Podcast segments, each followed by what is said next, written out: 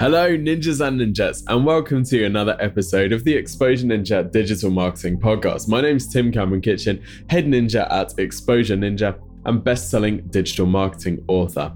This week, I'm joined by Aaron Agius. Now, Aaron works in content marketing for a company in Australia, and these guys work with some of the world's largest brands. So, people like IBM, Coca Cola, Salesforce, so huge enterprise companies. Now, I wanted to bring him on the show because quite often there's a perception that these large global brands have got everything sewn up. You can't compete with them online. So, if one of them is in your marketplace, you always have to accept second best. And what we talk about today is the content marketing strategies which can help you win in, in any market because often these enterprise companies, they're not doing this stuff properly, right? So, if you're a smaller business competing with them, then there's a chance to do some stuff and get some movement there. So, Aaron's going to talk us through a content strategy and show you how to create content on your website that gets you ranking and gets a lot of engagement and social shares as well. As always, if you enjoy this episode, then please head over to iTunes, Stitcher, or wherever you found it to leave us a rating and review. It really helps and gives us some encouragement. So, um, and if there are any other topics that you want us to talk about, then head over to Exposure Ninja on Facebook and let us know. Anyway, enjoy the show.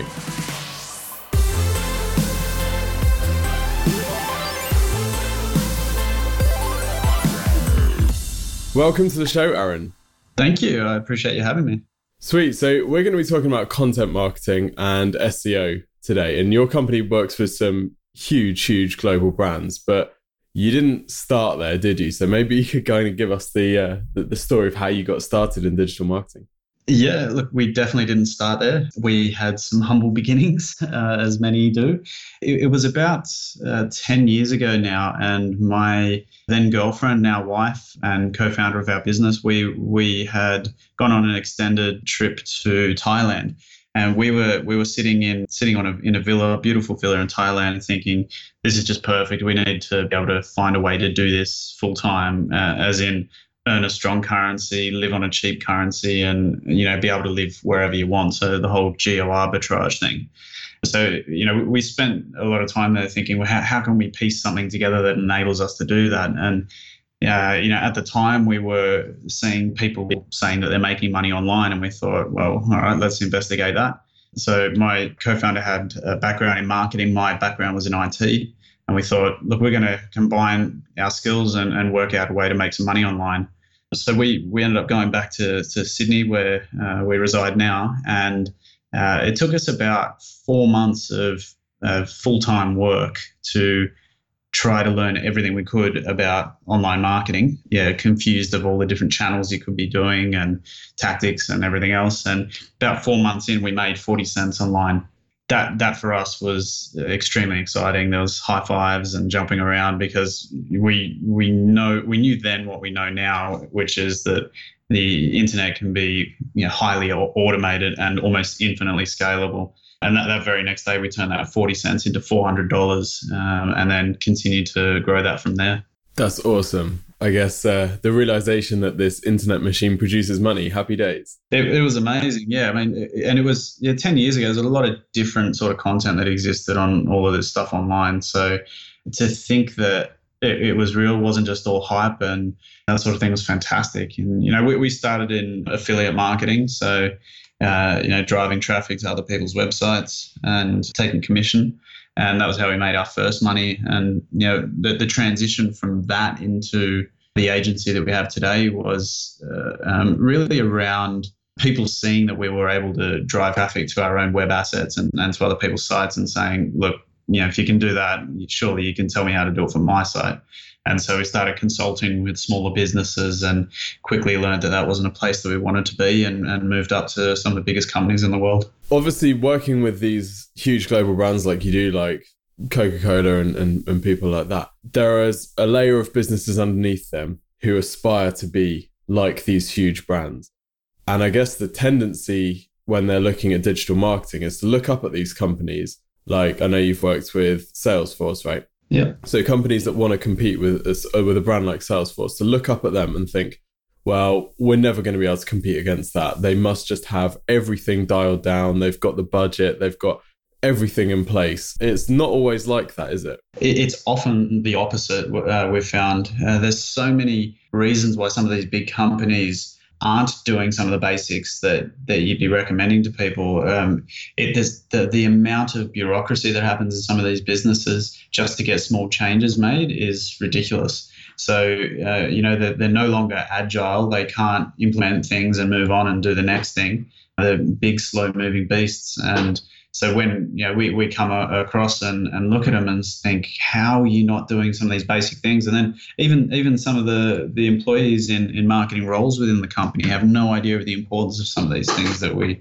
we talk about with you know great content strategies, content promotion, link acquisition, technical SEO, all of those things. Yeah, it's, it's crazy. I, I, we said in the pre-chat, I was on the BBC website the other day. BBC website, one of the highest authority websites in the world, and the, the homepage title in the UK is just BBC Home.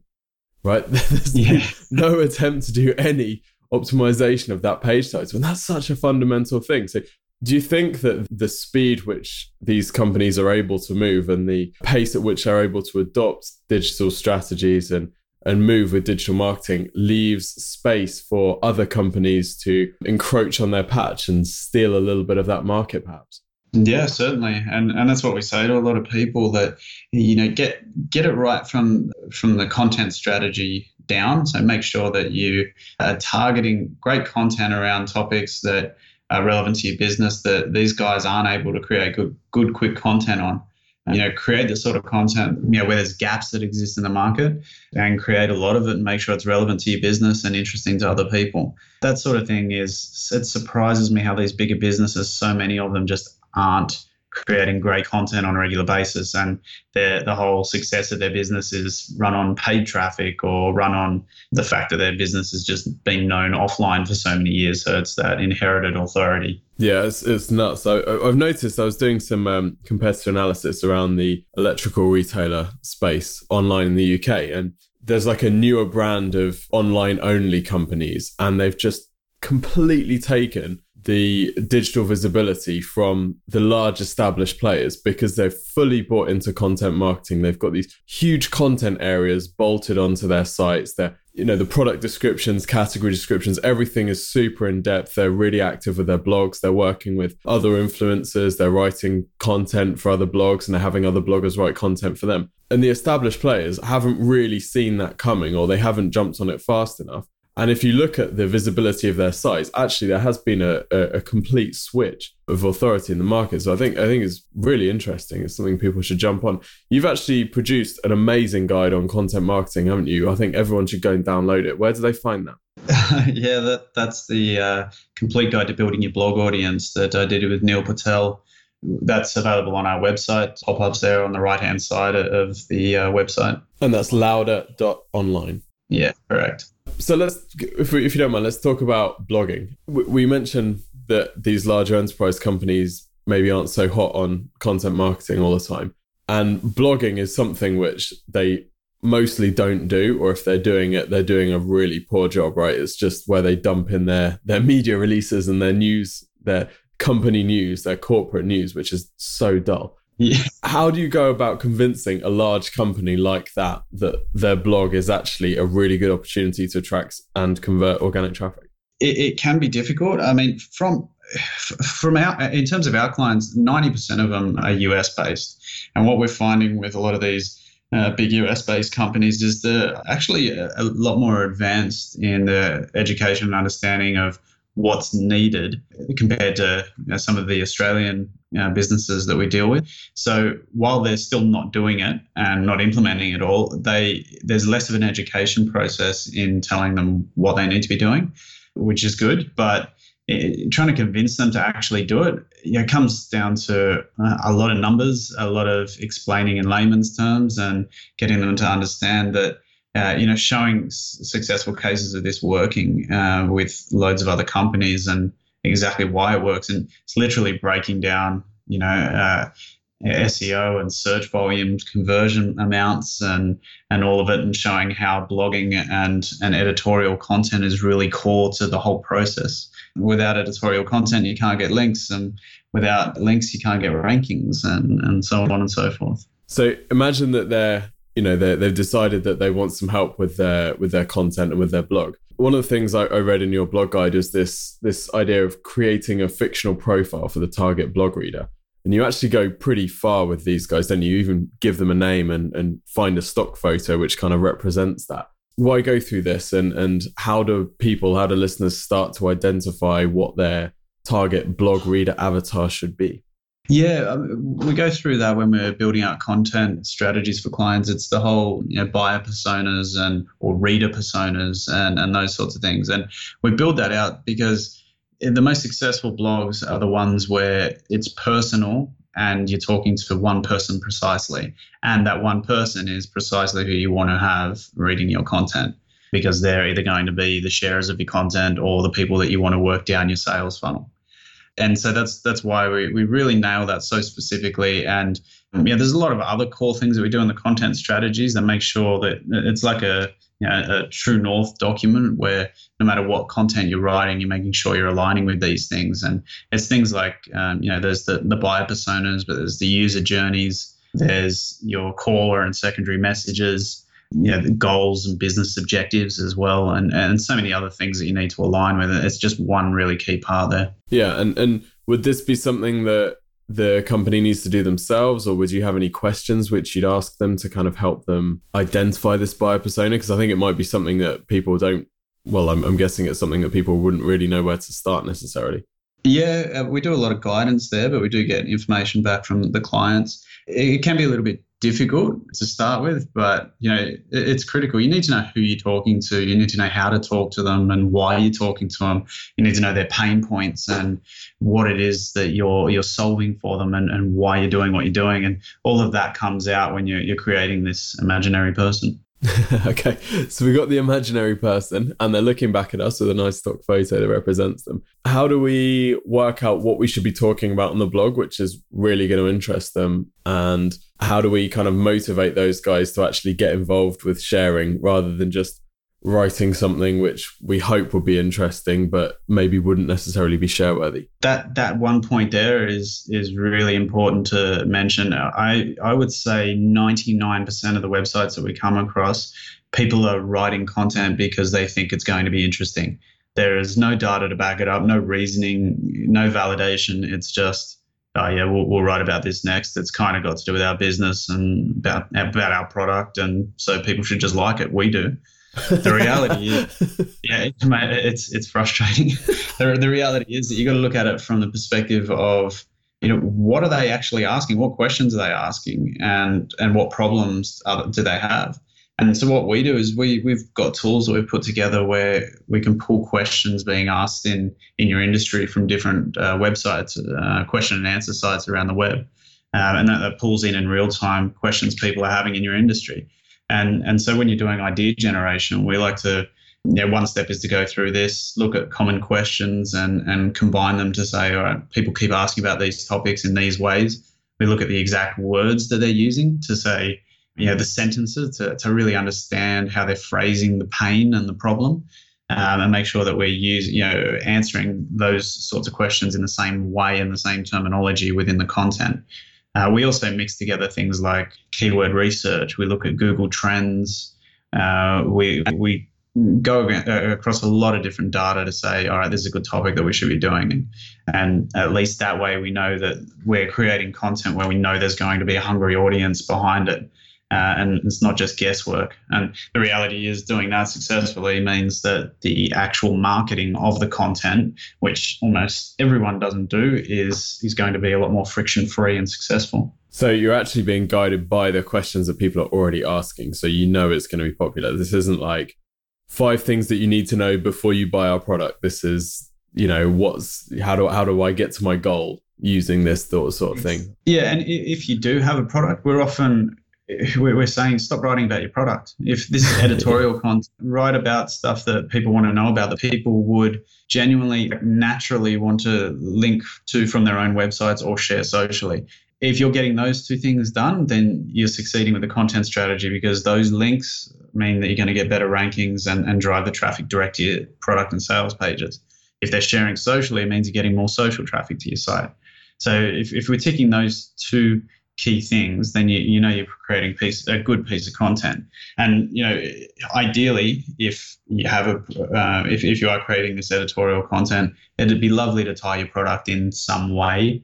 But yeah, stop talking about your product and service and your business all the time. You don't need to. You can talk about your industry. You can talk about things that are relevant, crossover industries, so many things. And you mentioned that you have you have your own tools which identify what these questions are in the market. Are there any publicly available tools that you use as well? Yeah, there's loads of them. I mean, even parts of the tools that we use are out there. There's um, Quora Content Scraper for Google Sheets. If you, if you Google that, um, a friend of mine, John Doherty, created that and made it publicly available some years back. So it's a really basic version where you can at least find out what people are asking on Quora make sure you're putting in the right categories there, and and away you go. Awesome. And we use Answer the Public a lot. Is that something that you've played with? Yeah, definitely. That that's um, yeah another version. There's a few of them out there. Answer the Public is something that we've used a lot too. Cool. So we've got the content, and something that you guys do really well, and I know Neil Patel's a big advocate of as well, is doing the outreach to make sure that it gets links, right? So Neil often talks about finding people who've written about a particular topic and writing some better content and then going out to them saying hey can you you know this is this is better than something that you've already linked to. Would you be interested in, in linking to it? How much of the outreach strategy do you do is before you write the content? Do you just write the content and then figure out okay how are we going to get this stuff out there? Or is it a case of we know who we're going to be targeting here. Let's write some content which they're going to like yeah, we, we do it with a, a marketing first approach. Um, so that's why knowing what questions people are asking means we know there's an audience out there for it. When we're when we're doing the research on the topics, we're we're looking at what sort of content exists and saying why why does it exist? Why does it do well? Are there a lot of links, a lot of social shares? And if so, just like you, you sort of touched on, we pull out everyone that's linked to that previous post or previous posts. We find everyone that's shared it socially. And that is uh, you know goes into the the marketing side of things after the post goes live. There's also a whole part of the process where once we've written the post and before we publish it, we go back through it and we say who can we link to in the right way, who's relevant, whose content's relevant here, what sort of influences can we sort of uh, link through to, and then we make sure that um, you know we're, we're lining up to tweet at those guys once a post goes live to say, hey, we just included you here or just link to you over here so that we can get some um, more awareness on the content. I love that. So you'll look for influencers in your marketplace, and instead of requesting links for them, you will include a link to them in the post and then tweet them out to say, hey, this piece has gone live. It mentions you, hoping that they'll share it, right? Yeah, exactly. Uh, it's a good way of doing it. And, know, people are quite willing to share that sort of stuff socially. Doesn't take you much time at all. And you're doing what is really critical there, which is giving rather than um, receiving, and, and stop stop asking for things and, and go out there and, and, give to people first. And that's what this is. I guess you've taken this to another level as well by actually in- interviewing these influencers on your blog. Um, why, why why do you do that? What's the strategy behind that? People love to be interviewed, and uh, if you're interviewing people with uh, a big audience, then you've got linking opportunities, social distribution opportunities. You're building relationships and for me, it's the relationship part that's actually the most valuable because that if you play your cards right, that that's the sort of thing that, that lasts a long time. It's not just a, a one-off, hey, share this post or link to me. Yeah, for sure. I think that's such a such a slick strategy. How do you identify who it is that you want to interview? How do you draw up your hit list there? Um, ideally, in any industry, people should know your industry online. You should definitely know who's talking about what, who's sharing the most content, who's got the biggest voice socially, uh, who's got courses and programs and services and everything within your industry. Uh, you, you, can start to understand that pretty quickly. And that should really guide your decision making process when you, you can use tools like BuzzSumo, for instance, where it can you know, grade you based on the amount of followers and audience that you have.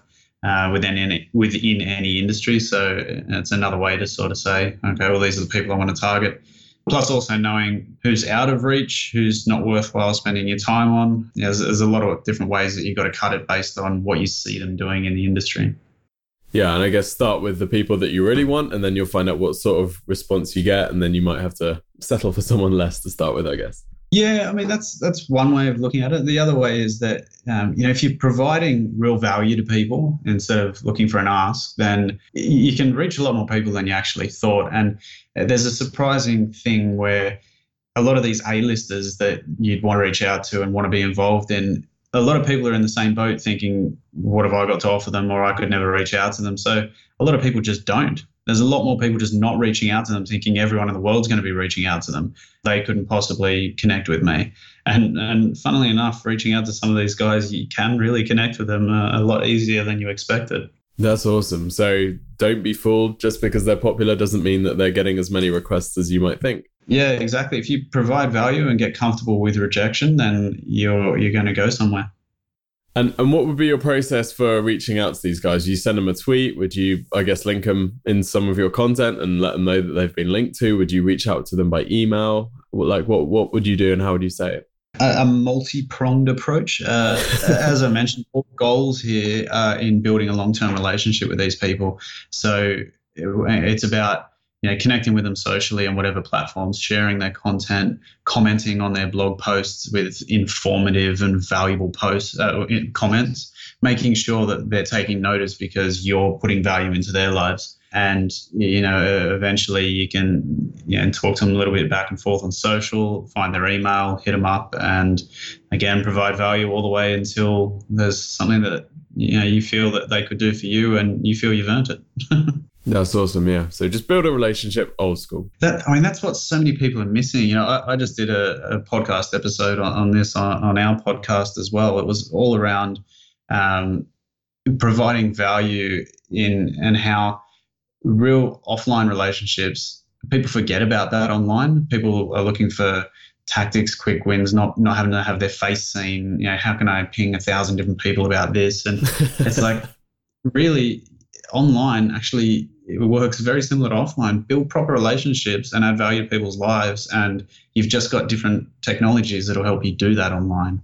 And I mean, if you keep that in mind, you're going to be quite successful. It's amazing, isn't it? If someone's constantly liking your posts or they're constantly sharing you, eventually mm-hmm. you you start to recognize their name and you, you start to become familiar with this person. So if you're trying to reach out to someone, reply to their stuff retweet them. You know, some of the relationships I've I had a long conversation this weekend with a journalist that writes for a, a national publication that I've followed for ages and ages, but just constantly kind of replying and liking and stuff like that. You just start to get on their radars, and then when the time comes, you can reach out to them and you're familiar to them already. It's not like you're just going in cold and asking them for a favor, like you say. It's about being on the radar and delivering value as much as you can. Yeah, yeah, that's exactly right. It, it works, and yeah, you're building long-term relationships for long-term value. There's not it's not going to be one thing that you can get or give. Um, it's going to be multiple over however long you guys have a relationship for. So build it properly. Yeah, that's awesome. Okay, um, I'd like to switch gears if if uh, if possible and talk about content syndication. Sure. So it's something that we haven't really talked about on the on the podcast before. So I, I noticed it in your guide and thought it would be a, a, good thing to chat about. So everyone has been on you know news sites or magazine sites or whatever. They finish they get to the bottom of the article and then they see their little, the little post that say popular around the web or you know trending on online or whatever. And then there's a few little snapshots of articles and some of that stuff is like kardashian costume fails and then some of it is like relevant stuff. Perhaps you could talk us through exactly what that thing is and and what sort of companies benefit from having their content seen there yeah, that's native advertising. So it's uh, you know one of the biggest networks is Outbrain, and what that is is it's it's actually a really cheap way to get a lot of traffic comparative to other networks like AdWords and, and those sorts of things. You can get a lot of traffic through. My experience with it is that it's quite difficult to actually get anything from that traffic. A lot of the sites that you're you're seeing these native ads on, there's a lot of entertainment and news sites first thing is your content at the bottom has to be really eye catching to get anyone to click through and has to be somewhat relevant to the content that the person's reading at the time. Once that happens, they're then flicked over to an editorial post on your site. But you've had to write it in such a way that's appealing to the audience of a random entertainment site somewhere. So it's really hard to then match that tone, style, and everything else, plus call to action and, and anything you're trying to do to get them to take action on your business website. Um, you know, if you were trying to drive news and um, entertainment traffic through to another news and entertainment website, you might have um, greater success with it. But uh, I've not worked with any businesses that um, have seen too much success with native ads because of those reasons. Okay, fair enough. So it's mostly suited to you know general interest stuff rather than the stuff that has a specific business goal, right? It, in my opinion, I'm sure there are loads of people out there who've seen massive success with native ads because they exist and there's um, you know, big networks and big money to be made there and big money being spent. So uh, I'm assuming people have had a lot of success. I, I, haven't for the types of businesses that, that we've had. Um, but yeah, I, would love someone to show me how to do it differently. That'd be great. okay, well, if we find someone to talk about that, we'll let you know. cool. always, um, always keep learning. That's that's what I yeah, keep learning. I never stop, and I, I love to learn new things from anyone. This is true, and as soon as you learn a bunch of stuff, it's all changed anyway. Exactly. Aaron, this has been awesome, man. Where do people find out more about you and Louder Online? Yeah, uh, look, our website, louder, L O U D E R dot online uh, or you can get me at uh, on Twitter at I am Aaron Agius. Uh, those are probably the easiest places. I'm all over LinkedIn, so you can find me there as well. But yeah, look, hit up our website and, and you can get all the contact details from there. Spot on. And that's Aaron Agius, A G I U S, for those who are Correct. are unfamiliar. Sweet. Amazing, man. Thank you very much. And thank you, everyone, for tuning in. Thank you for having me. Hey guys, Tim here again. Did you know that five years ago I wrote a book, sat on my bed in a Word document, which went on to become a marketing bestseller? That book was called How to Get to the Top of Google. And in the book, I just explained step by step how to rank any website at the top of Google. Really, really simple, straightforward, plain English, exactly what I was doing for people at the time. So I was just talking through the process that I use. Now, since then, we've updated the book a number of different times, and the book has become such a success that Exposure Ninja is now a 60 person company, and it's uh, in a large part down to the success of the book. Anyway, if you want to check out the book, it's really useful. If you're looking to improve the ranking and visibility of any website in any market, this shows you exactly what Google is looking for when it's deciding where to rank your site. So check it out. How to get to the top of Google. You can find it on any Amazon site and a bunch of other places as well. Just Google it, you'll find it.